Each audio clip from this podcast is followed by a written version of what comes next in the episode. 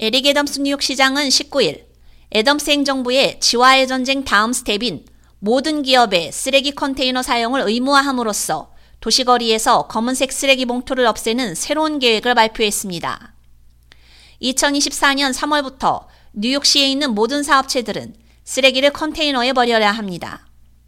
이로써 뉴욕시에서는 매일 버려지는 쓰레기 양이 2천만 파운드에 달할 것으로 추정됩니다.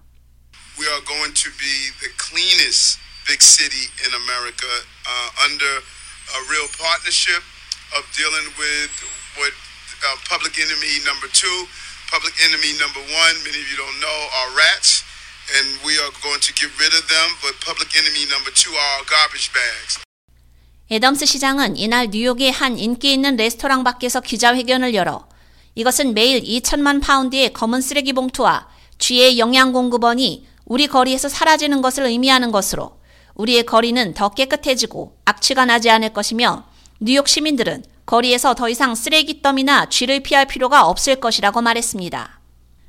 그러면서 어퍼 웨스트 사이드에 위치한 그레이스 파파야 레스토랑은 지난 8월부터 뚜껑이 있는 플라스틱 쓰레기통을 사용한 모범적 사례라고 치켜세웠습니다.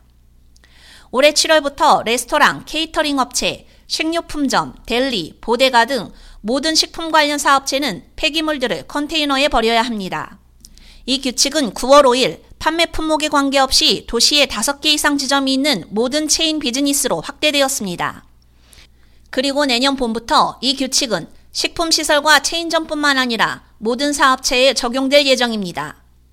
이 규칙은 쥐가 비닐 쓰레기 봉투를 갉아먹고 도시거리 곳곳에 쓰레기를 쏟는 것을 막기 위한 것입니다. 완전한 상업용 쓰레기의 컨테이너화로 인해 매일 뉴욕시 거리에서는 2천만 파운드에 달하는 쓰레기 양이 배출될 것으로 보입니다. 이는 뉴욕의 다섯 개 자치구에 있는 모든 쓰레기의 약 절반에 해당되며 나머지 절반은 주거용입니다. 쓰레기 컨테이너는 건물 내부 또는 소유 면적에서 3피트 이내에 보관할 수 있으며 새 규칙이 발효되기 약 6개월 전 기업에 통지될 예정입니다. 애덤스 행정부는 지난 20개월 동안 지와의 전쟁 노력으로 이번 여름에 쥐 목격은 지난해에 비해 20% 감소했고 도시의 쥐 완화 구역에서는 45% 감소했다고 밝혔습니다. K-Radio 유지연입니다.